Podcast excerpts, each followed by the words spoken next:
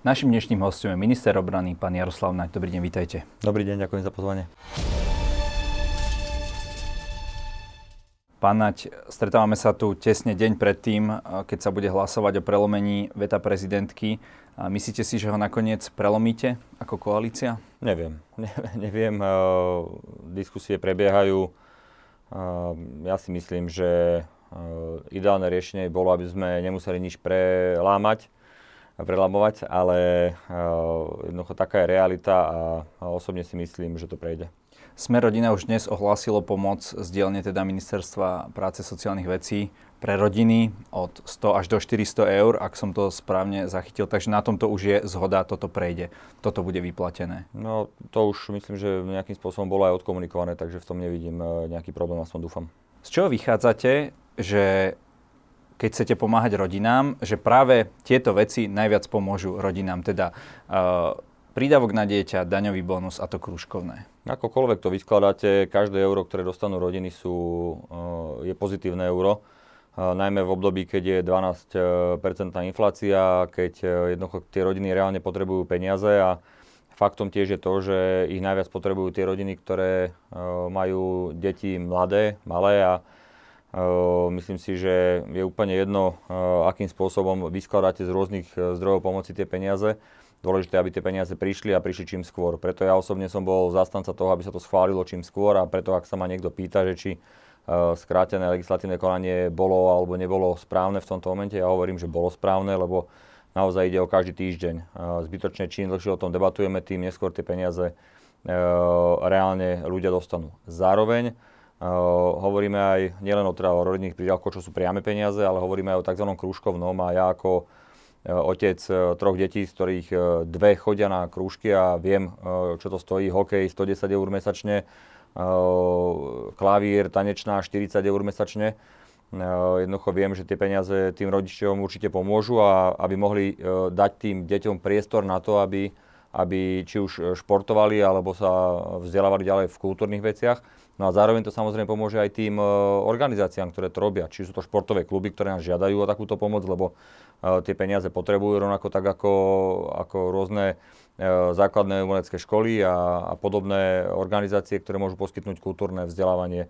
Takže ono, keď niekto chce hľadať kritiku, priestor si nájde aj dokonca ja sám si dovolím povedať, že niektoré veci treba upraviť aj z hľadiska toho uh, kružkovného ktoré sa ukázali, že by mohli byť problematické, ale však dobre, upravme tú legislatívu, ale na to, na to, aby sme ho mohli upraviť, potrebujeme urobiť ten prvý krok a to znamená schváliť ten balík. A ja dúfam, že to prejde, ale či to prejde, reálne neviem. Uh... Tam ide o to, že táto pomoc je celoplošná, ja budem teraz trochu osobný.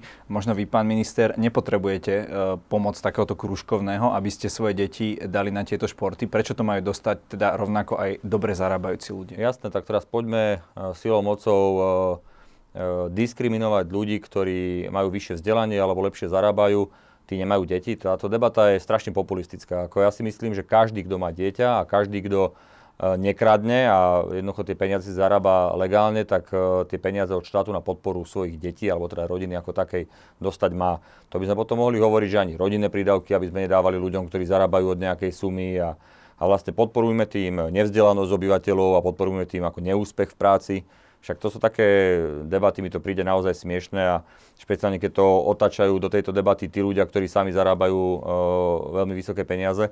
Nemyslím si, že to je férová debata. Keď je, uh, už teraz napríklad sa platí progresívne zdaňovanie, ani to si nemyslím, že je fér.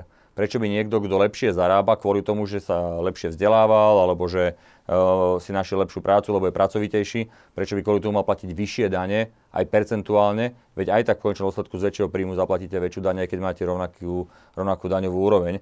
Bola, kedy bola, ak si spomínam, 19% na rovná daň a myslím si, že toto je presne e, cesta, ktorú by sme sa mali uberať, nie nejako progresívne zdaňovať alebo dokonca uh, uberať rodiny o pomoc kvôli tomu, že niekto má lepší príjem alebo nie. To nie je fér a takúto debatu vedú väčšinou vo väčšine krajín populisti. U nás e, takúto debatu vedú tí ľudia, ktorí hovoria, že podporujú podnikanie. To sa mi naozaj nezdá. Ja si ale pamätám, e, keď vy ako opozícia, vy ste tedy ešte v parlamente neboli, ale takisto ste kritizovali smer, že da, rozdáva niečo celoplošne. No len viete, pamätáte si na to? E, rodinné prídavky sa zvyšovali o 40 centov. Boli sme radi, keď to bolo euro 20 a popri tom sa rozkrádalo kopec peňazí. No tak my sme hovorili, že prestante kradnúť a tu bude dosť peňazí na to, aby ste pomohli viacej. A toto je alfa omega. Keď niekto bude ukazovať, že kradneme, a dokáže to, no tak v tom prípade nech nás kritizuje. Ale keď nás niekto kritizuje za to, že chceme veľmi pomáhať rodinám, Uh, tak to mi príde absurdné. No ale nemalo by sa z tých peňazí, keď teda vy hovoríte, že vy už nekradnete, nemali by ste mať teraz priehrš peňazí, tak ako vám to hovorí opozícia, že uh, miliardu ročne vy ušetríte na tom, že nekradnete? No veď, ale veď však práve kvôli tomu môžeme viac pomáhať e, rodinám. Veď uh, o tom to je viac peňazí ušetríte, e, nekradnete, no tak tým pádom to môžete dať naspäť rodinám. Ja si myslím, že toto je férová diskusia. E, my e, jednoducho nechceme tie peniaze ani utopiť niekde u nejakého výboha do nejakých nezmyselných projektov, ani ich nechceme naliať do nejakých uh, čiernych dier ako v minulosti. My chceme tie peniaze dať zo štátneho rozpočtu rodinám. A ja si myslím, že to je fér diskusia. Tu ide, uh, keď spomínate tú diskusiu, tak nejaká extra diskusia tu ale neprebehla. Možno, ja nie som rodič, ale možno rodičia viac potrebujú škôlky, mať kde tie deti dať, možno potrebujú dostupnú lekárskú starostlivosť, aby ich neošetrovali lekári, ktorí sú v dôchodkovom veku a tak ďalej a tak ďalej. Ale vy ste sa rozhodli na toto ako keby toto dať na druhú stranu, na bok a dať priamo peniaze tým ľuďom. Nesúhlasím s vami, lebo v prvom rade škôlky, modernizácia škôlok, nové budovanie škôlok, takisto ako zdravotnícke zariadenia, to všetko bude predsa financované z plánu obnovy, ktorý nám schválila Európska komisia na základe nášho plánu, ktorý sme pripravili a pripravili sme ho tak dobre, že sme boli, tuším, v prvých troch krajinách v rámci EÚ, ktorým to bolo schválené e, a to všetko je v procese a to všetko sa bude realizovať. No a niekde musíte začať aj pomocou, e, alebo tej pomoci ľudí a my sme sa rozhodli, že tá prvá pomoc pôjde pre eh, dôchodcov. To bolo, ak si spomínate, eh, jednak to tzv. ten bonus za očkovanie, čo dostalo naozaj veľký, veľký počet ľudí, dôchodcov. Druhá pomoc pre dôchodcov bola v podobe predčasného vyplatenia toho vianočného dôchodku, aby teraz, keď sa zvyšujú ceny, tí dôchodcovia dostali peniaze. No a ďalší krok, ďalší krok sú rodiny a rodiny to je absolútna väčšina.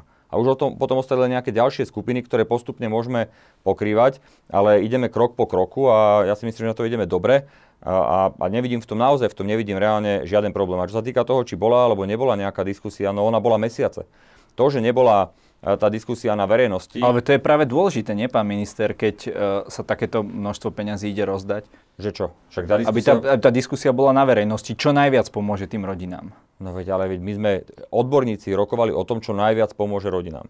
Ale nechcete od nás, aby sme my teraz chodili za ľuďmi na ulici a pýtali sa ich, vy chcete viacej na to alebo na to. Jednoducho tu sú nejaké organizácie, ktoré to majú na starosti, napríklad Inštitút finančnej politiky e, alebo Inštitút na ministerstve práce, sociálnych vecí a rodiny, ktorí e, sa tomu venujú, potom odborníci jednotlivých politických strán pre oblasť sociálnu a rodinu a tí rokovali a tí, to rokovanie dopadlo tak, že tri strany zo štyroch, to znamená okrem Sasky koalícia sa stotožnila s týmto návrhom a v Saske sa s tým nestotožnili.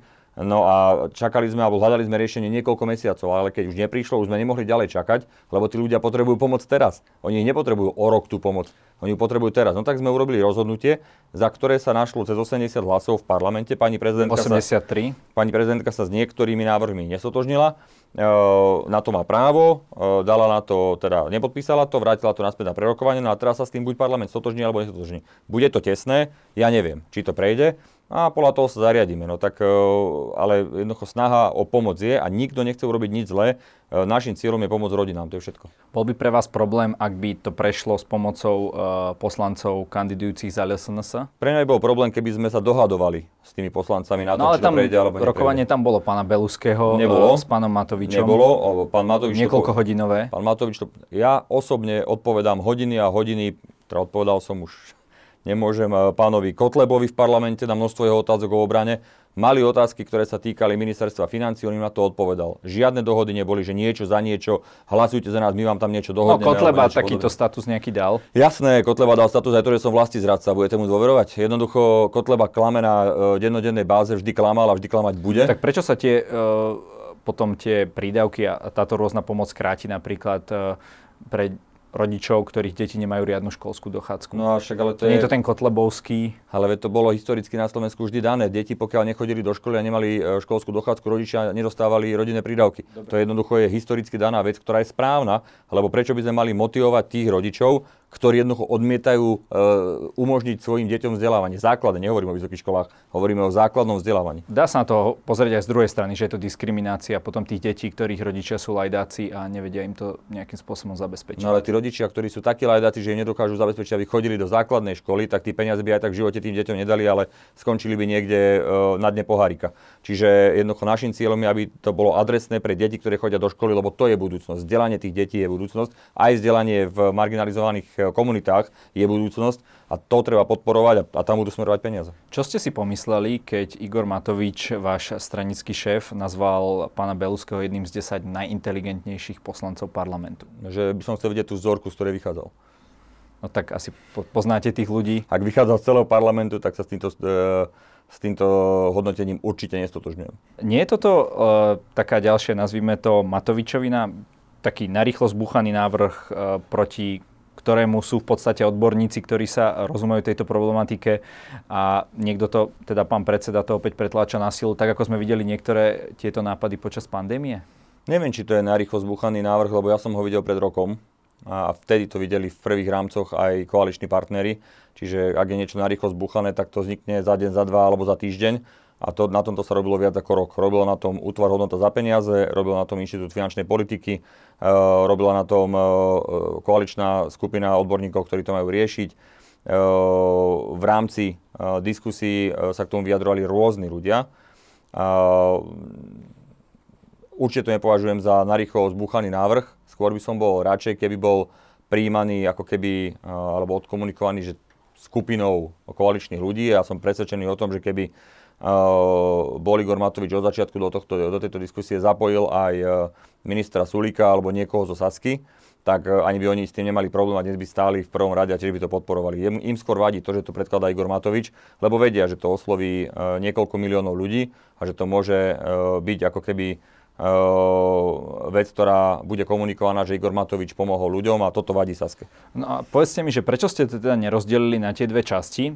Pani prezidentka predsa nezavetovala tú pomoc, ktorá je od 1.7. Tam sú tie hm, nie je tam teda ešte to kružkovné, ale je tam nejaký teda nárast e, či daňového bonusu alebo prídavkov na dieťa. Prečo ste to nespravili tak, že schváliť túto, alebo respektíve akceptovať výhrady prezidentky a potom riadne prerokovať veci, ktoré by platili od januára budúceho roka. To by sa možno stihlo, to MPK, nie? No, 6-7 mesiacov. No, možno stihlo, možno, že to tak aj skončí na konci dňa. Uvidíme, ako dopadne hlasovanie teraz e, v Národnej rade. My sme to schválovali ako balík veci. My sme nevedeli, keď sme to schválovali ako balík veci, že pani prezidentka sa stotožní iba s nejakou časťou alebo nie.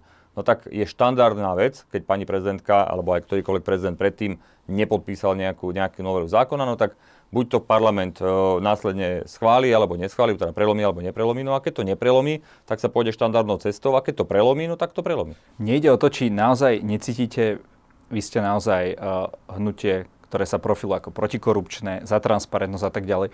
Či by neprospelo tomuto naozaj taká širšia spoločenská diskusia, aj napríklad ohľadom toho kružkovného, o ktorom hovorí pán minister Gröling, že to je nevykonateľné. Ale ja súhlasím s tým, že niektoré veci e, tam bude treba upraviť. O tom sme sa rozprávali veľmi vecne aj na vláde. Napríklad čisto teoreticky by hrozilo, že nejaká fašistická organizácia si vytvorí vzdelávací krúžok e, pre deti, ktorým, e, ktorých bude E, ovplyvňovať mentálne z hľadiska svojej ideológie a štát im za to bude platiť. No tak samozrejme, že takéto veci treba e, v rámci procesu očistiť, aby, to, aby sa to nemohlo stať. E, ale ja kvôli takej čiastkovej veci, veci, ktoré sa dá bez problémov upraviť, aby sme blokovali celý balík, tak to mi príde skôr politikárčenie ako, ako odborná diskusia. Kde inde potom budete hľadať zdroje na ďalšie veci, ktoré potrebujete? Bavi, budeme sa baviť o, o učiteľoch, o zdravotníkoch. Keď už teraz na toto musíte peniaze brať z rozpočtu samozpráv? Zase urobili veľmi veľkú uh, žurnalistickú skratku. Prečo? No, z viacerých dôvodov. Poprvé, nikto neberie z rozpočtu samozpráv a už len toto tvrdenie je klamstvom. Ja vám poviem uh, príklad u mňa v rezorte obrany. Jednoducho uh, urobíme si nejaký plán a ten plán mi vyjde, že potrebujem 2,5 miliardy na to, aby som ho realizoval. Ale ja viem už dnes, že budem mať 2 miliardy. No lebo potrebujeme šetriť aj inde. Tiež by som chcel, aby to bolo 2,5 miliardy, ale ministerstvo financí mi povie, že no pozor, pozor, peniaze sú na to, aby si dostal 2 miliardy a nie 2,5. Tak budem hovoriť potom v médiách a budem plakať, že ministerstvo financí mi zobralo 500 miliónov, s ktorými som počítal? No pozor, ako Ako to je potom uh, veľmi uh, neférová debata, lebo potom by každé jedno ministerstvo mohlo tvrdiť, tak ako tvrdí dnes samozpráva, že Igor Matovič im berie peniaze. V konečnom dôsledku tiež nemám 2% HDP teraz a mal by som ich mať, tak budem hovoriť, že Igor Matovič nám mi zobral 200 miliónov. Jednoducho takto to nefunguje a, a je to politikárčenie zo strany samozpráva. Nech sa na mňa nehnevajú. Ja rozumiem tomu, že majú o pol roka voľby, tak teraz každý sa pozerá pred kameru a, a tlačí pred kameru a chce hovoriť o tom, ako, ako sú teda ukrátení a tak ďalej, ale realita je taká, že rok po roku majú stále vyšší a vyšší rozpočet a na budúci rok, keď hovoria, že budú mať teraz znížený, budú mať najvyšší rozpočet v histórii. V Len pán minister, tá samozpráva nefunguje vo nejakom e, váku, ona uh, funguje za reálne ceny, či už stavebné materiály, a platy a tak ďalej. vo váku?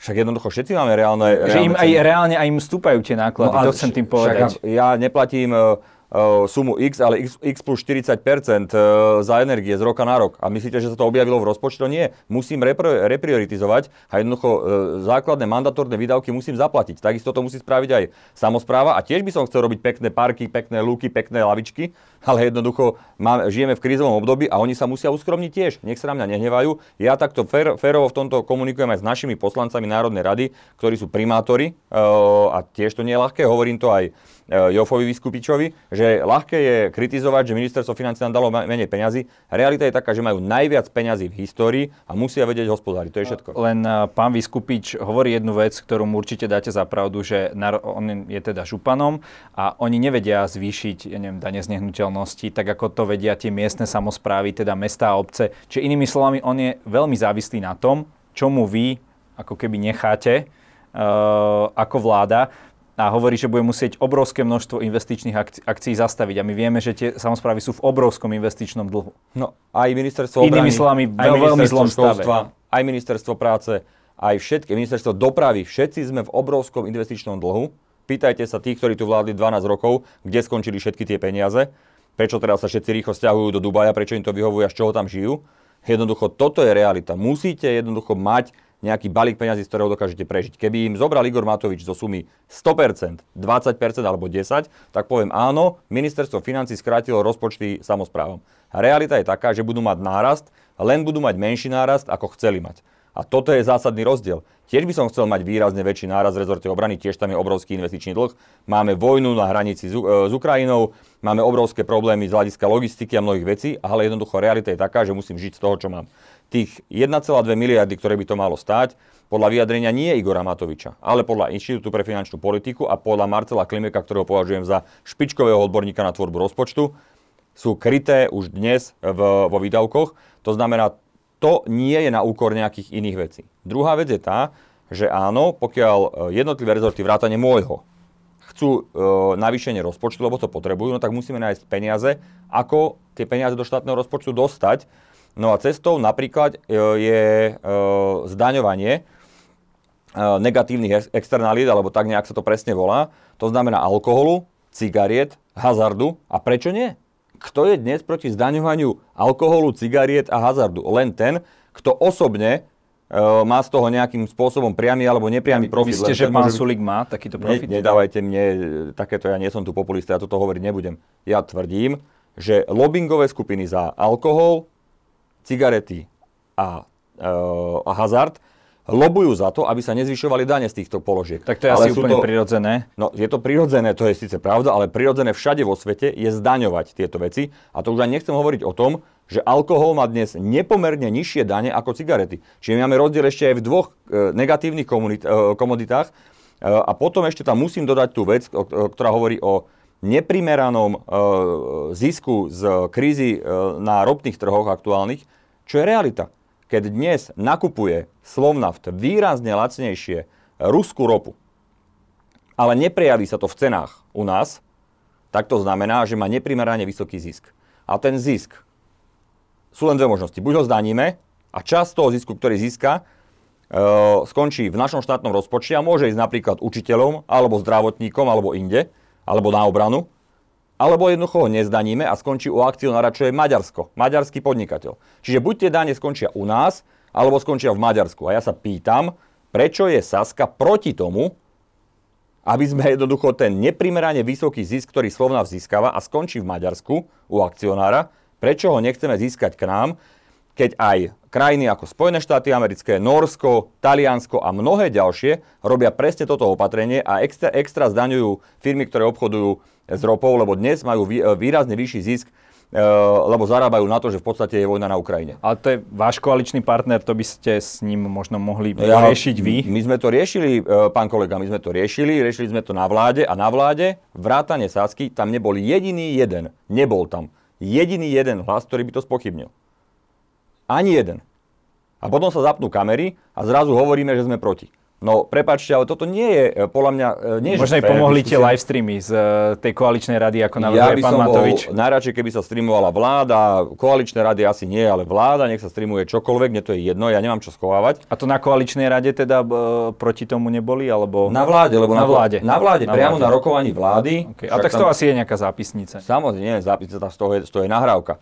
Lebo to sa nahráva, každé jedno rokovanie. Ja vám hovorím, že všetci pri stole v rámci veľmi dobrej diskusie, ktorú sme mali, vecnej diskusie, sme si uvedomili, všetci, ja som to tiež tam počul prvýkrát ako návrh a, a zdôvodnenie. A počuli sme úplne jasne, že čo to znamená. A je, viete, je teraz diskusia, či by to prinieslo extra 100 miliónov, 200 alebo 300 štátneho rozpočtu. Je to v končnom dôsledku jedno, lebo každé jedno euro buď skončí u maďarského akcionára, alebo skončí v našom štátnom rozpočte a môžeme ho využiť.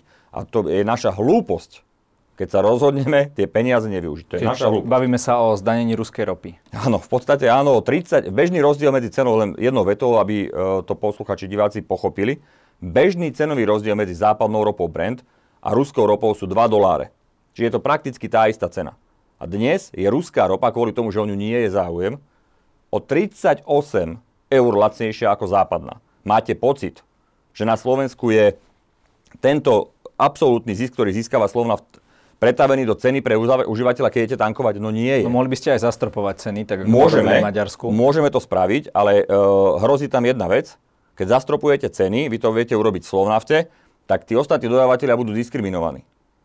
A tým pádom by hrozilo, že sa jednoducho v rámci trhu uh, my zlikvidujeme uh, malých dodávateľov, čiže zničíme trh. To sa deje mimochodom aj v Maďarsku tak e, to asi nie je cesta, ktorú by sme chceli ísť. Táto alternatíva je na stole, ale podľa mňa je oveľa lepšia e, cesta zdániť tie firmy, ktoré zarábajú na tom, že dovážajú e, ropu z Ruska. A mimochodom to vytvára aj druhú vec, že tie firmy potom budú motivované, na čo to budú robiť a, a prestanú tú ropu z Ruska nakupovať a zbavíme sa ďalšieho, ďalšej závislosti na Rusku z hľadiska energetických surovín. Poďme ešte trošku ďalej. Ako sa cítite, keď vy ako strana, ktorá pravidelne organizovala protesty, v podstate už od začiatku.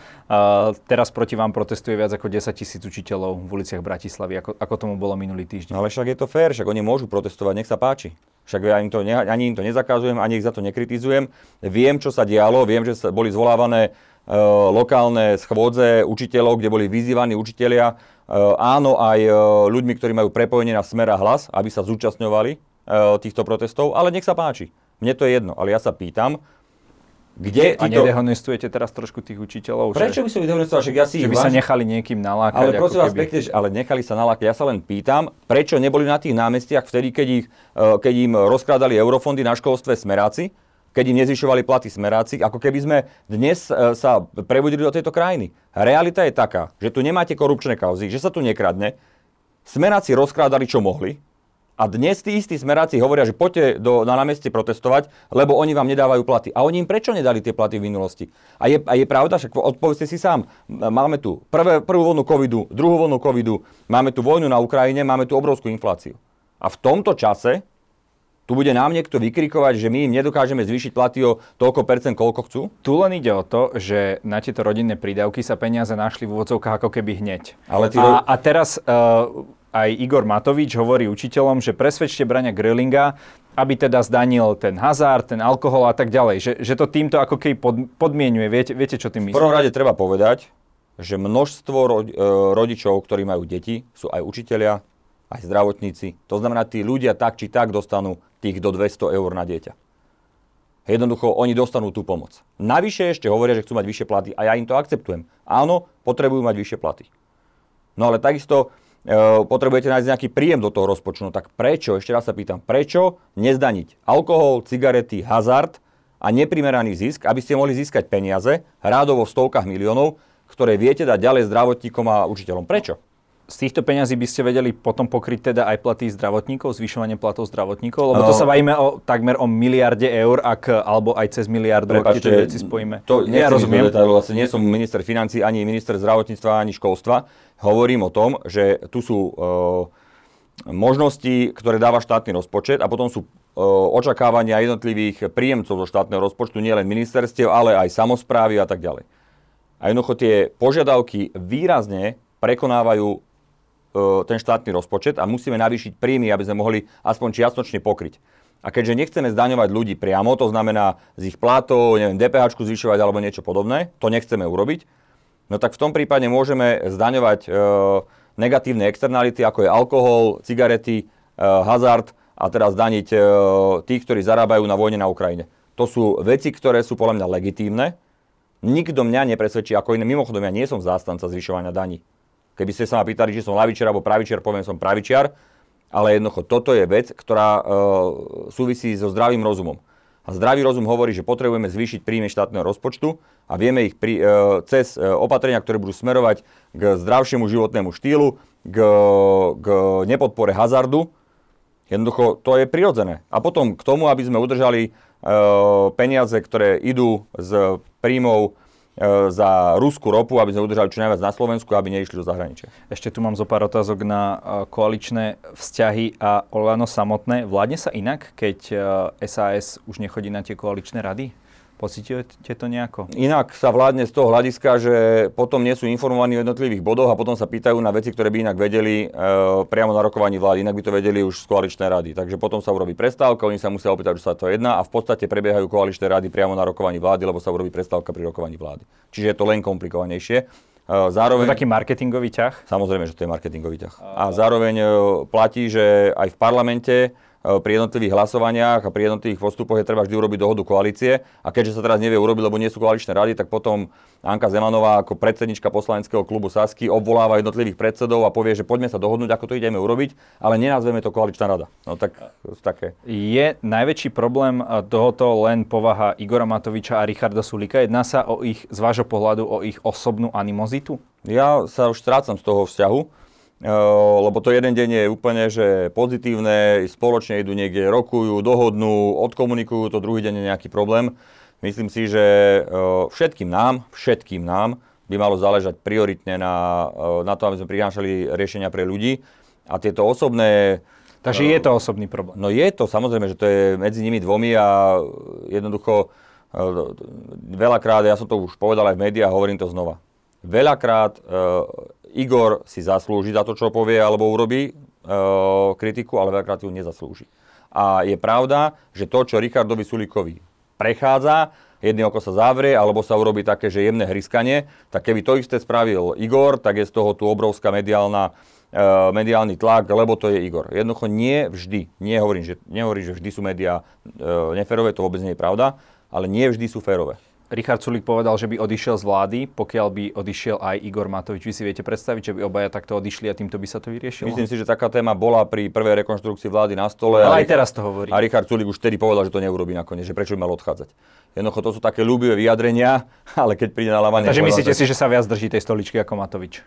Ale viete čo, toto nechcete odo mňa. Ja, nedostanete ma do polohy, aby som tu ja kritizoval Richarda. Ja si vážim, e, naozaj si vážim e, konštruktívnosť debaty, ktorá prebieha ale také, to veľakrát spôsobuje aj tie otázky, ktoré dostal. Odišli by ste, keby odišiel Matovič. A prečo by mali odchádzať? Jednoducho sú to predsedovia strán. Dôležité je, aby dokázali slušne komunikovať, aby sa dokázali dohodnúť. Tak to očividne nedokážu, preto tá otázka. Ale ja vám hovorím, že na vláde je to rokovanie oveľa, oveľa konštruktívnejšie, ako je uh, priamo na tlačovkách, na tlačovkách a v debatách a v politických. politických debatách. Presne tak. Na vláde len, je to, len to potom vidí tá verejnosť. A áno, to potom... áno, a je to tak a nie je to správne. A preto rovnako tak som kritický aj k Richardovi Sulíkovi, aj k Igorovi, lebo si myslím, že jednoducho by sme mali viacej sa sústrediť na to, ako ľuďom pomôcť a menej politicky uh, viesť debaty niekde po tlačových konferenciách. Nemal by si ich upratať premiér Eduard Heger? Opozícia hovorí, že momentálne nemáme pre, premiéra. Keď to hovorí Pelegrini, tak mi je do smiechu až do plaču. Áno, áno, ten nebol, nebol slabší premiér v histórii Slovenskej republiky ako Peter Pellegrini. Uh, ani odborne, a ani ľudský, ani nejako manažersky. Čiže ten nech je tam tichučko, nech je rád, že je rád, e, lebo e, z času na čas prichádzajú diskusie a informácie o tom, aké e, krabice od vína otváral čo v nich nachádzal. Takže radšej nech je ticho. Igor Matovič a Eduard, a, pardon, a Richard Sulík nie sú, povedal by som, ľahko manažovateľní politickí lídry, ale Edo Heger robí fantastickú robotu a, a len on dokáže uh, tú koalíciu držať pokope a vďaka nemu sa, robia množstvo, mnoho, mnoho, sa robí mnoho e, vecí pre ľudí uh, v rámci tejto koalície. Áno, veľakrát sú pozitívne veci prekryté úplne nezmyselnou komunikáciou, ktorá nikomu nič dobre nenesie, ale Edo robí výbornú robotu a vôbec nie je slabý premiér. Vôbec nie je slabý premiér a navyše v zahraničí má taký kredit, o akom sa Pelegrinimu alebo Ficovi nesnívalo ani, ani z diálky. 82% občanov Slovenska vníma negatívne Igora Matoviča podľa prieskumu ako pre TVJ a dokonca ho vníma negatívne aj 45% voličov Olano a úplne pozitívne ho vníma len 5% vašich vlastných voličov. Nemali by ste s týmto niečo robiť? Neškodí to vášmu hnutiu politicky? Ja neviem, do akej miery mám brať uh, tieto informácie ako relevantné. Veľmi úprimne to poviem.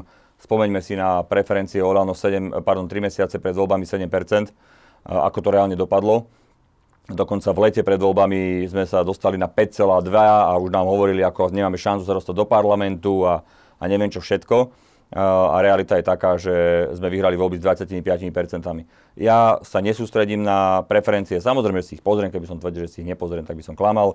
Pozriem si ich, poviem si, že hm, škoda, že to nie je viacej, ale poďme robiť ďalej robotu a uvidíme, čo ukážu voľby a voľby nám jasne nastavia zrkadlo. A to je Takže nemáte pocit, že by vám Igor Matovič škodil? Myslím si, že Igor Matovič pomohol Slovenskej republike tým, že poslal Fica na smetisko dejín. Pomohol mu Slovenskej republike tak, ako málo kto predtým. Uh, Igor Matovič sa postaral o to, že táto vládna koalícia je prvou vládnou koalíciou po rokoch, ktorá nekradne. Uh, táto vládna koalícia uh, čelí šialeným E, situáciám ako COVID, ako vojna, ktoré tu nikdy predtým neboli a napriek tomu e, dokázala kontinuálne znižovať nezamestnanosť, napriek tomu dokázala zabezpečiť príliv zahraničných investícií, napriek tomu e, dokázala pripraviť plán obnovy, ktorý bol ako jednou z prvých krajín v Európskej únie schválený. Jednoducho množstvo, množstvo pozitívnych vecí, ktoré sa dejú. A toto je, toto je dôležité a to ostatné všetko je iba také nejaké pozlátko okolo toho. Poslankyňa Lucia Drábiková presme povedala, že vo vnútri Olano neexistuje spochybňujúci hlas proti Matovičovi. Je to tak? No, ja môžem hovoriť aj za seba, že diskusia v Olano je veľmi otvorená je veľmi otvorená. To by... Ale myslím, nemyslím teraz toto, myslím spochybňujúci v zmysle aj možno aj líd, jeho líderstva. No jasné, ako čo si myslíte, že, že, že vznikajú nejaké alternatívy, že ja chcem byť predsedom alebo... No napríklad. Nie. Jednoducho Tento tam... má zlú dôveryhodnosť. Nie, nie. Uh, jednoducho alebo my Heger, máme... Heger by mohol byť predseda vášho hnutia. Ale prečo, uh, prečo tlačíte Eda alebo mňa alebo koľkoľvek iného do polohy, že by sme boli dobrí uh, lídri hnutia, keď my potom netúžime? Jednoducho e, my e, Igorovi povieme priamo a otvorene, aj ja to robím, aj Jedo to robí, aj iní to robia, že toto si mohol urobiť inak, to si mohol povedať inak, e, toto bolo zbytočné, lebo to je férová diskusia. To by napríklad 83 kolesíkov zo Smeru v živote nedokázalo urobiť, lebo každý sa len držal stoličky, aby náhodou nebol mimo kandidátky. Tá debata u nás je úplne férová, ale áno, u nás je to skôr o obsahu, je to o tom, aké riešenia hľadať, čo urobiť tak, aby keď sa aj vymení vláda, aby sa tu znova nemohlo kradnúť ako po nebohom za vlády Smeru a Hlasu. A jednoducho toto je debata, ktorú my máme. A keď túto debatu máme, a niekedy padnú aj otvorené slova, niekedy aj tvrdšie slova, ale nikto nespochybňuje to, že je tu predseda strany, ktorý naozaj to hnutie dostal na prvé miesto volebného výsledku a ktorý zabezpečil, že jednoducho Slovensko sa dúfam raz a navždy zbavilo Fica. Keď spomínate tých kolesíkov, uh, tak nie je to trochu aj tak, keď si zoberieme tie preferencie, že väčšina vašich poslancov by za súčasné situácie už sa nedostala do parlamentu a práve preto uh, drukuje tomu Matovičovi, že možno ich dá na nejaké dobré miesto kandidátky? Ja nemôžem hovoriť za všetkých, možno, že to niekto tak uvažuje, uh, aj keď u nás sa kandidátka reálne tvorí uh, vtedy tesne pred uzatvorením. A, a no práve preto, že si nikto nemôže byť istý, na akom mieste nakoniec bude. No môže si byť istý, pôjde odzadu. Budú tí, všetkých tých 40 ľudí. Uvidíme, e, ako budeme skladať kandidátku. Zatiaľ platí pravidlo toto, aj keď ja mám teda aj svoj na to pohľad, e, ale naozaj si nemyslím, že by dnes niekto povedal by som, že tak povedia, zdržal hubu a krok kvôli tomu, aby sa v budúcnosti o rok a pol umiestnil na nejakom rozumnom mieste na kandidátke. To sa naozaj nedeje u nás. Práve naopak, e, niektorí ľudia tí, ktorí nie sú až tak známi možno verejnosti, majú úplne jasné hodnotové postoje a, a nie vždy sú v súlade s tým, aké má predsedníctvo, ktorého som aj ja členom, predstavy alebo vláda a tak ďalej. Vy myslíte asi vášho poslaneckého náhradníka, pána Dimešiho? S ním ste spokojní, ako vás nahrádza v parlamente? tak to je iba zhoda okolností, že on je presne môj náhradník, ale ja som voči... Ja, s Jurajom Dimeším ja komunikujem veľmi férovo a otvorene. Veľmi férovo a otvorene. A keď, mu, keď sa mi niečo nepáči a keď niečo považujem za absolútne zlé... To sú tie vlajky? Alebo... Napríklad, alebo hlásenie, že on bude hlasovať proti Sulíkovi, alebo... Alebo neviem, tá tlačovka, ktorá... Tlačovka a iné veci v minulosti, ktoré sa týkali Maďarska, nejakých vecí. Jednoducho, pokiaľ sú veci, ktoré sa mne nepáčia, ja mu otvorene poviem, že toto nie je napríklad kritika Ivana Korčoka a podobné veci, ktoré boli v minulosti. Uh, na, ale zároveň môžem povedať, že Juraj Dimeši je veľmi inteligentný politik. Nie je to žiaden uh, neinteligent, ktorý by sa tam dostal nejako po stranickej línii alebo niečo. Jednoducho je to človek, ktorý má čo povedať, ale niekedy by uh, bolo treba dvakrát merať a raz rezať si myslím, a, ale tak či onak, e, ako to nie je človek, ktorý, s ktorým by sa nedalo nejako pracovať. Už ste si to nejako vyriešili, že koho je chyba teda to, tá krátka výnimka z dovozu ruskej ropy? Že či je to teda chyba Sulíka, alebo je to chyba Hegera? Je no, chyba? no tak on hovorí, že hej. Uh, tak ja neviem, či sa on do toho vyzná, Jur, ako, ako hovoríme o Jurajovi Áno, áno, áno. Ja neviem, či sa on do toho vyzná. Odkazujem teda na tú áno, legendárnu rozumiem, tlačovku. Rozumiem. Uh, ja si myslím, že to chyba nie je pretože vy by ste mohli mať aj 500 e, rokov možnosť e, predávať výrobky z ruskej ropy, keď celý zvyšok sveta tie výrobky kupovať nebude. Lebo oni už jasne povedali, mnohé krajiny, e, myslím, že s výnimkou Českej republiky, nikto iný žiadne výrobky v rámci Európskej únie ale ani Spojené štáty a ďalšie. Maďarsko ešte asi je tam v tom... No len pozor, hovoríme o tých, ktorí, lebo Maďarsko rovnako ako Slovensko tu Rusku, Rusku nakupuje. Áno. A my z toho vyrábame výrobky a tie potom predávame ďalej. A o tom toto celé je, že vlastne my nebudeme môcť ako keby predávať po, tuším, 8 mesiacov, alebo aký tam je ten termín. Plus 10 pre Česko. Áno, ale nemáte to ani komu predávať, lebo všetky tie krajiny uh, už jednoducho povedali, že oni to robiť nebudú, čiže môžete mať výnimku aj 10 ročnú, uh, pokiaľ to nemáte komu predať. A mimo Európskej únie sa samozrejme s tým môže. Ako hodnotíte po troch rokoch, pani prezidentku, ako by ste jej dali známku? No, to ja nie som tu na to, aby som ho známkoval uh, pani prezidentku. Slovné hodnotenie. Slovné hodnotenie uh, som povedal už niekoľkokrát, ja si za ním stojím. Ja si myslím, že pani prezidentka robí svoj úrad dobre. Uh, aj z hľadiska toho, že najvyššia alebo vrchná veliteľka ozbrojených síl, mne sa s ňou spolupracuje veľmi dobre. Uh, nie vždy sa stotožním s jej názorom, ale tak to je v poriadku, však taká je demokracia. Uh, a uvidíme, kto bude kandidovať do, do, potenciálne do úradu prezidenta ale z tých mien, ktoré sa zatiaľ ukázali, ja som lepšie meno ako meno pani prezidentky Čaputovej nevidel. Takže nesúhlasíte s Matovičom, ktorý nehovorí, že je častokrát zákerná a falošná žena? Možno má svoje skúsenosti, ja si stojím za svojim vyjadrením a za svojou skúsenosťou. Pre mňa uh, je dôležité to, aby sme nedopustili návrat takého prezidenta, ktorý tu bude dávať potom amnestie, ak by prišlo k odsúdeniu nejakých smeráckých potentátov alebo, alebo oligarchov lebo presne o to ide Robertovi Ficovi. On tam potrebuje mať nejakú bábku, ktorá bude potom amnestovať tí ľudí, ktorí, e, ak by prišlo k ich odsudeniu, tak budú odsudení a budú potrebovať amnestiu. Čiže o tom toto je. E, ja uvidím, kto bude všetko kandidovať, ale zatiaľ som presvedčený o tom, že pani prezidentka robí svoj úrad dobre. Ste prekvapení, že voliči Olano, myslím, že druhé alebo tretia strana, ktorej voliči jej Druhá. najviac fandia? Druhá, hneď, hneď po PS. A, a nie som z toho prekvapený. Aj napriek tým vyjadreniam.